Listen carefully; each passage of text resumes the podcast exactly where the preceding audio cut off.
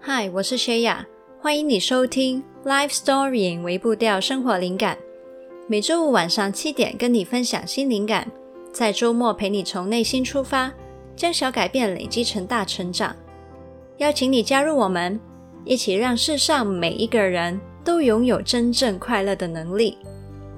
现在就订阅节目吧，才不会错过新的内容。好，那在节目开始之前，我先来做一点报告，就是呢，我要下个星期整个礼拜都请假。那所以呢，嗯、我们的 Podcast 还有部落格的新文章，然后一整个礼拜的每日贴文都会停更。不过呢，如果我忽然间有什么灵感啊，有什么话想要跟你们说呢，我还是有机会从不同的地方分享一些内容。那所以你还是可以持续的追踪。那然后下下个星期呢，我也在考虑那个贴文啊，我应该是想要用自由一点的方式去分享，也就是说呢，不是每天早上八点去分享，而是我会按照我自己的一些呃想法跟状况，想做贴文的话再去做这样子。那所以呢，这些不定期的发布是不是也有一些新鲜感呢？那我们就一起期待一下会有什么发生吧。好，那我们今天呢？终于，终于，我们要回归到情绪翻译系列了，耶！我知道啊，有的人已经快要追杀我了，等很久了，然后我都还没有要做，那是因为真的实在是需要花太多的心力，所以呢，我如果没办法兼顾生活其他的东西的话呢，我大概没办法这样去做这个系列。那。如果你还没有听过情绪翻译这个系列，不知道在干嘛呢？那我先简单的跟你分享，这个系列呢，帮助我们学习读懂情绪这一门语言，跟情绪好好的相处，以情绪导向治疗法 （Emotion Focused Therapy） 这一个智商理论作为背景去理解情绪是什么一回事。那今天呢，我们会以能量最强最强的情绪——愤怒。来强势回归。那这个系列的第一集呢，是一个导论，也就是这个系列的主轴，会去分享我们跟情绪之间的关系、情绪的运作原理，还有它的功能。那如果你还没有听过的话，你可以回去 EP 十六，先听过那一集，再回来这里，会有更全面的理解，更容易掌握。如果你想要理解悲伤，恐惧、焦虑这几种情绪的话，你也可以回去听情绪翻译系列的其他的集数。好了，那我们呢，进入正式的内容之前，再来花一点时间陪陪自己。现在，请你从腹部深深吸入一口气。然后慢慢呼出。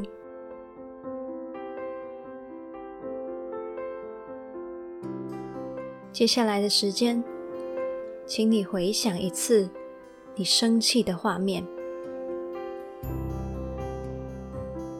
那个时候的你，表情跟身体的感觉是怎样的呢？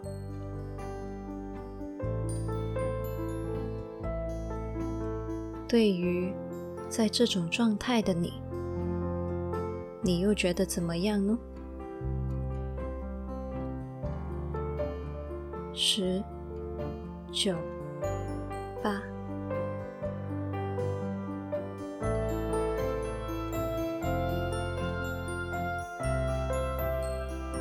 二、一、零。生气这种情绪。你觉得陌生还是熟悉呢？想到他，你又有什么感觉呢？现在，请你再次深深吸入一口气，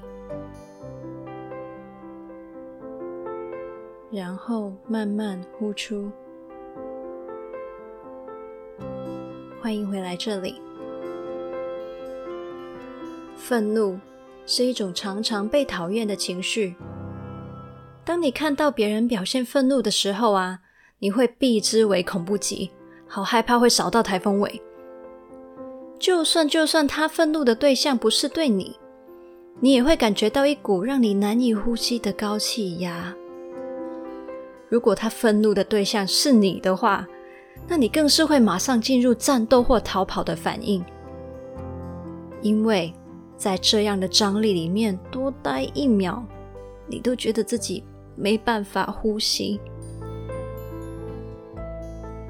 那愤怒被讨厌的另外一个原因呢，是因为很多人都会讨厌愤怒里面的自己。愤怒会让人显得好像有点自私。自大、莽撞、暴躁、面目狰狞，这样的自己啊，我们如果在镜子里面看到，大概也很难觉得自己仍然很可爱吧。更差的是，我们如果在愤怒里面一时说了不该说的话，做了不该做的事，我们更是会深深的后悔，还有自责，也因此。更不喜欢这样的自己。那这种这么讨人厌又让人困扰的情绪，上帝为什么要创造出来，放在我们的原厂设定里面呢？在这里，我想要跟你们说一个故事。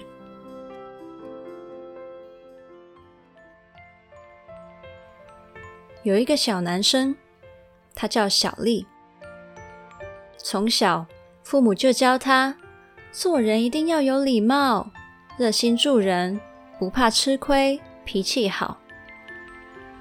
小丽是一个很善良的孩子，在学校啊，只要有同学叫他帮忙，他都只会点点头，然后去做，从来没有想过拒绝别人的要求。不管是老师还是同学，都很喜欢小丽这个乖孩子。直到小丽升上了国小三年级，同班有一个同学是个小恶霸，在他的身边有很多以他为首的同学。看到小丽总是乖乖的上课，休息时间也乖巧安静，小恶霸呢，决定过去逗他玩。于是啊，在一个午休的时间里面，小恶霸跟他身边的伙伴就走到小丽的旁边。问他说：“哎，你的便当有鸡腿呢，哈，借我吃一下怎么样啊？”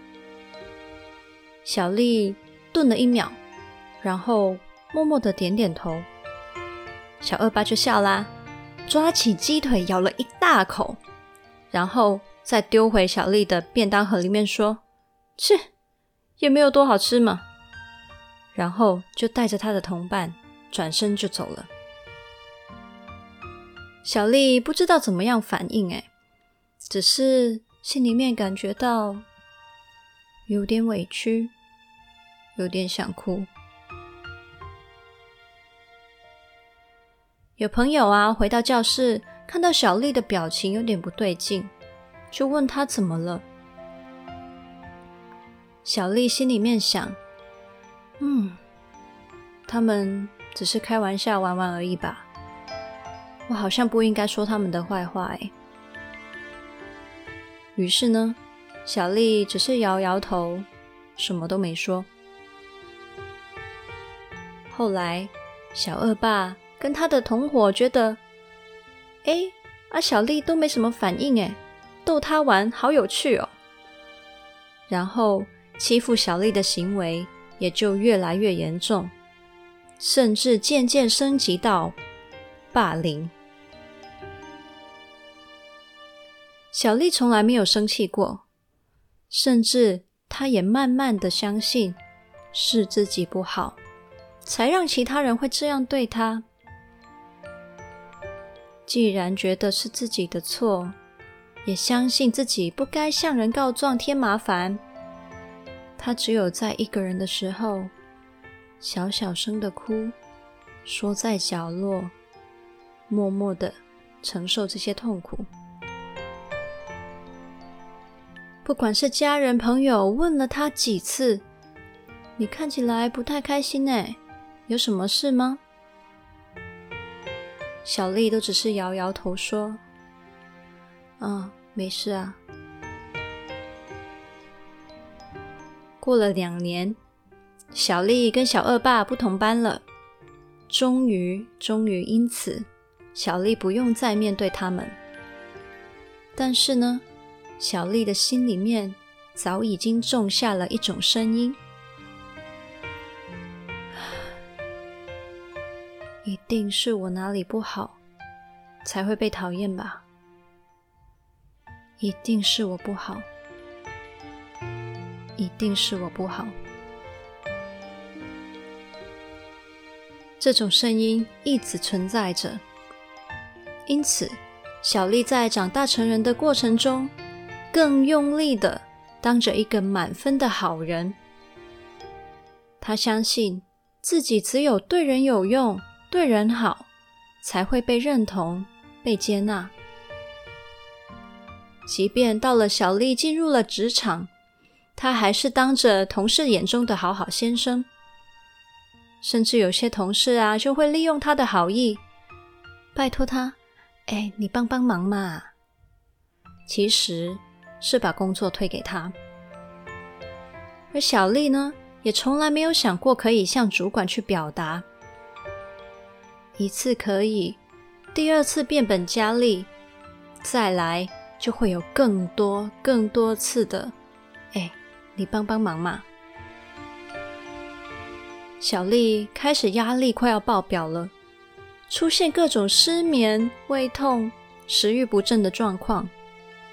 小丽知道自己不对劲了，但是不知道可以怎么样帮助自己。这个时候啊，他就想起一个好同事跟他说过的话。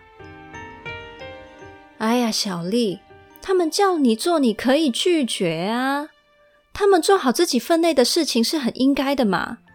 你再这样下去，只会越来越辛苦而已。你总有一天会受不了的。小丽开始思考，嗯，对啊，为什么拒绝人对我来说那么难呢？小丽为了调整她的身心状况，开始去看身心科，还有心理智商。智商的过程里面，小丽渐渐的看到，她一直以来都不容许自己愤怒，因此只能把所有的不对劲指向是自己的错，也没有任何反抗的力量。当他越相信是自己不好，就越没有对其他人生气的力气跟立场，他只能感觉到悲伤，还有自卑。咨商是慢慢的带小丽去感受愤怒，过程非常艰难。每当愤怒这种陌生的感觉稍稍探出头来的时候，他的心很快就会说。我真的可以生气吗？指责别人是不是很没礼貌啊？如果我生气了，会不会被讨厌呢？我真的可以生气吗？在智商师的陪伴之下，小丽一次又一次的练习，容许愤怒的感受出现。半年后，终于，终于有一次，他在智商的过程中，把对欺负过他的同学的愤怒爆发出来了。你们为什么要这样对我？我只不过是乖乖上课，想要当个普通的学生而已啊！我哪里惹你们了吗？你凭什么这样对我？这样子的爆发。让小丽觉得这样的自己很陌生、很可怕。不过啊，就从那一刻起，小丽看见了好多好多以前看不见的事情。她看见了，原来一直以来错的不是我，我其实没有那么差。我很努力了，我值得被更好的对待。他发现，如果当初他就能够把那些愤怒的话说出来，或许就不用委屈那么多年了。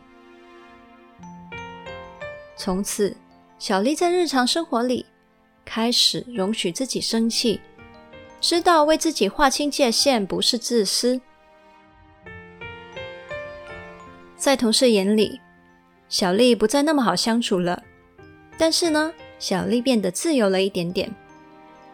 现在的小丽懂得分辨哪些是自己的责任，哪些是他人的责任，不再勉强自己满足所有人的需求。但是呢，他很高兴自己可以自主的决定为他珍惜的人去付出。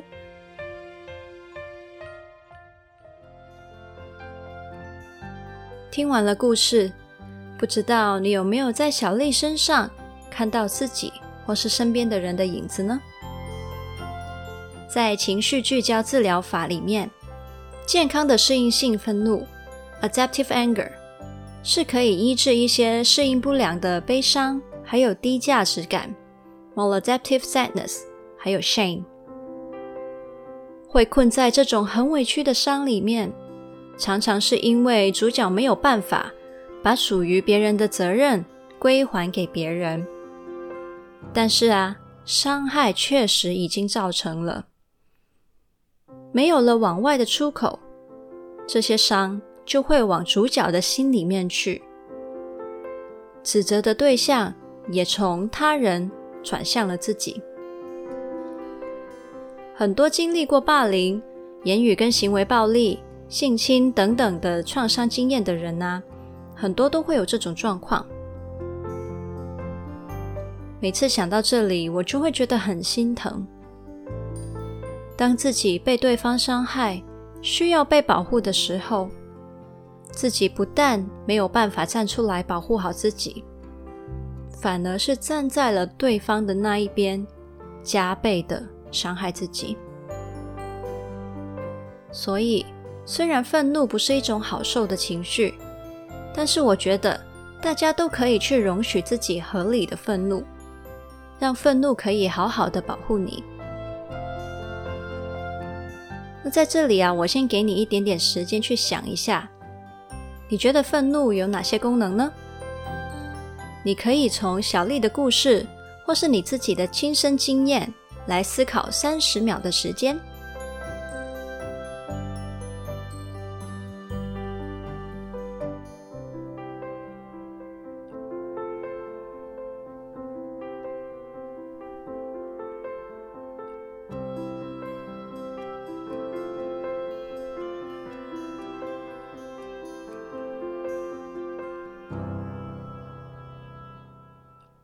那现在呢，我来分享一下，从情绪聚焦治疗法的角度，怎么样去看愤怒的功能。愤怒啊，就像是我们的贴身保镖，他会做以下的两件事情：第一，他会去注意有谁侵入了你的界限。当有人踏入你一米内的范围，他就会开口提醒你，你要注意，威胁出现了。那在现实的生活里面，你的界限呢，就取决于你的原则还有价值观。遇到你认为错的事情，愤怒就会出现。那第二件，我们的愤怒保镖会做的事情，就是会把靠近你的危险人物挡掉，保护你的安全。那在现实的生活里面啊，当有人侵害你的权益，你的身体反应就会启动，进入攻击之势，让你有力量跟勇气为自己去发声，甚至是以身体的反击来保护自己，让伤害你的人因此知难而退。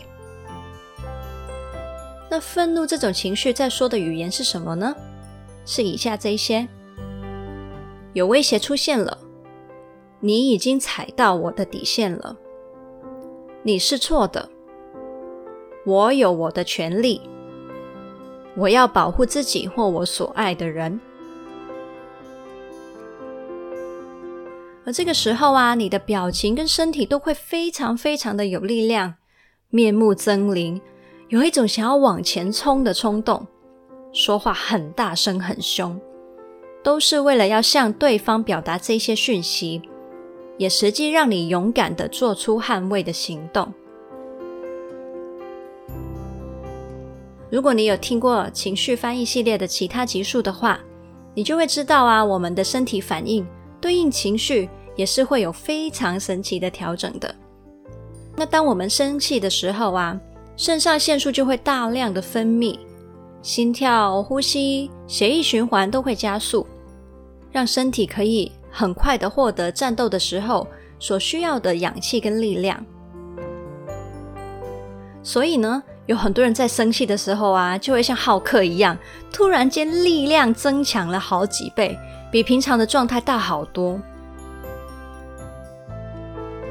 那其实呢，这一集的内容是想要分享给过度压抑愤怒的朋友，想要让你们知道，不必责备自己有愤怒的情绪，这个是人要生存的时候必须要有的本能。那如果想要练习，容许自己愤怒的话，有什么办法呢？其实啊，单单听过愤怒的功能跟合理性，就已经对你有帮助了。所以呢，希望你听过刚刚的内容，已经有对你帮忙到了。那另一件事情你可以做的，就是当你感觉到自己在压抑愤怒的时候，你可以问自己：如果我有朋友遇到同一个状况，我会觉得他的生气是合理的吗？如果你的答案是是的话，那你就知道，其实你自己的愤怒也可能是合理的。另外一件可以做的事情，就是把两件事情进行脱钩。那两件事情是什么呢？就是感觉到愤怒，不等于你一定会伤害别人。有的人呢、很害怕愤怒这个情绪，是因为他以为啊。我一旦生气了，就一定会破口大骂，甚至出手。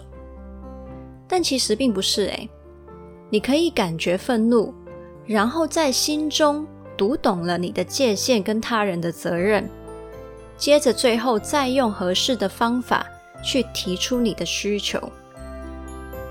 也就是说呢，愤怒本身不是一种道德瑕疵，并不代表你是一个不好的人。而你做出来的行为，才是有没有伤害人的关键。如果你想要学习一套沟通方法，将自己的情绪还有表达方式拉远一点点距离的话，你可以去收听 EP 二十三，了解一下非暴力沟通的概念。好啦，那回到这一集，这一集呢讲的小丽她的例子啊，就是过度调节。Overregulated 的状况，也就是压抑。所以呢，我在这一集聊的啊，就是如何接纳还有容许愤怒的出现。但是呢，愤怒是能量最高、力量最大的一种情绪，因此有不少人在愤怒里面的困扰是，常常来不及刹车，伤害了人，然后才来后悔，情绪过于高亢，不知道怎么样去控制。而这一种愤怒调节不足而失控 （under under-regulated） 的状况，也是我们需要去学习面对跟处理的。那这个部分呢，我们就在下一集的愤怒篇再讲吧。那到时候呢，我会跟你分享怎么样调节过强的愤怒，避免做出令自己后悔的事情。还有，在适应不良或是叫做不健康的愤怒。Maladaptive anger，它的底下可能会藏着什么伤口呢？其实啊，有很多火爆的人啊，都是带着一颗不为人知受伤的心。很多的男性都有这种倾向。好，那我们先来做今天这一集的重点整理。愤怒呢，它的功能就是。让你看见你的界限在哪里。当有人侵害你的界限的时候，你能够有力量地表现出保护自己，让对方知道他已经踩到你的底线了，不要再进一步伤害你。过度压抑愤怒的情绪，可能会让你被困在不适应性的悲伤，还有低自我价值感里面。如果想要学会怎么样容许自己愤怒的话，可以做以下三件事情：第一，了解愤怒的功能跟合理性；第二，感觉到自己在压抑愤怒的时候，思考你自己愤怒的合理性；第三，将感觉愤怒跟造成伤害脱钩。愤怒不是一种道德瑕疵，你可以选择感觉愤怒。但是用适当的方式去表达你的愤怒跟需求。好啦，那我们这一集的微步调任务是，你可以回顾一下小丽的故事，在当中数一数，你可以从中学到的三个体悟是什么呢？那我非常非常期待你可以跟我分享你的体会。你可以在 IG 跟 FB 找到我，也可以传电邮给我。那这一集的文字稿是放在 lifestorying 点 co 斜线愤怒的保护。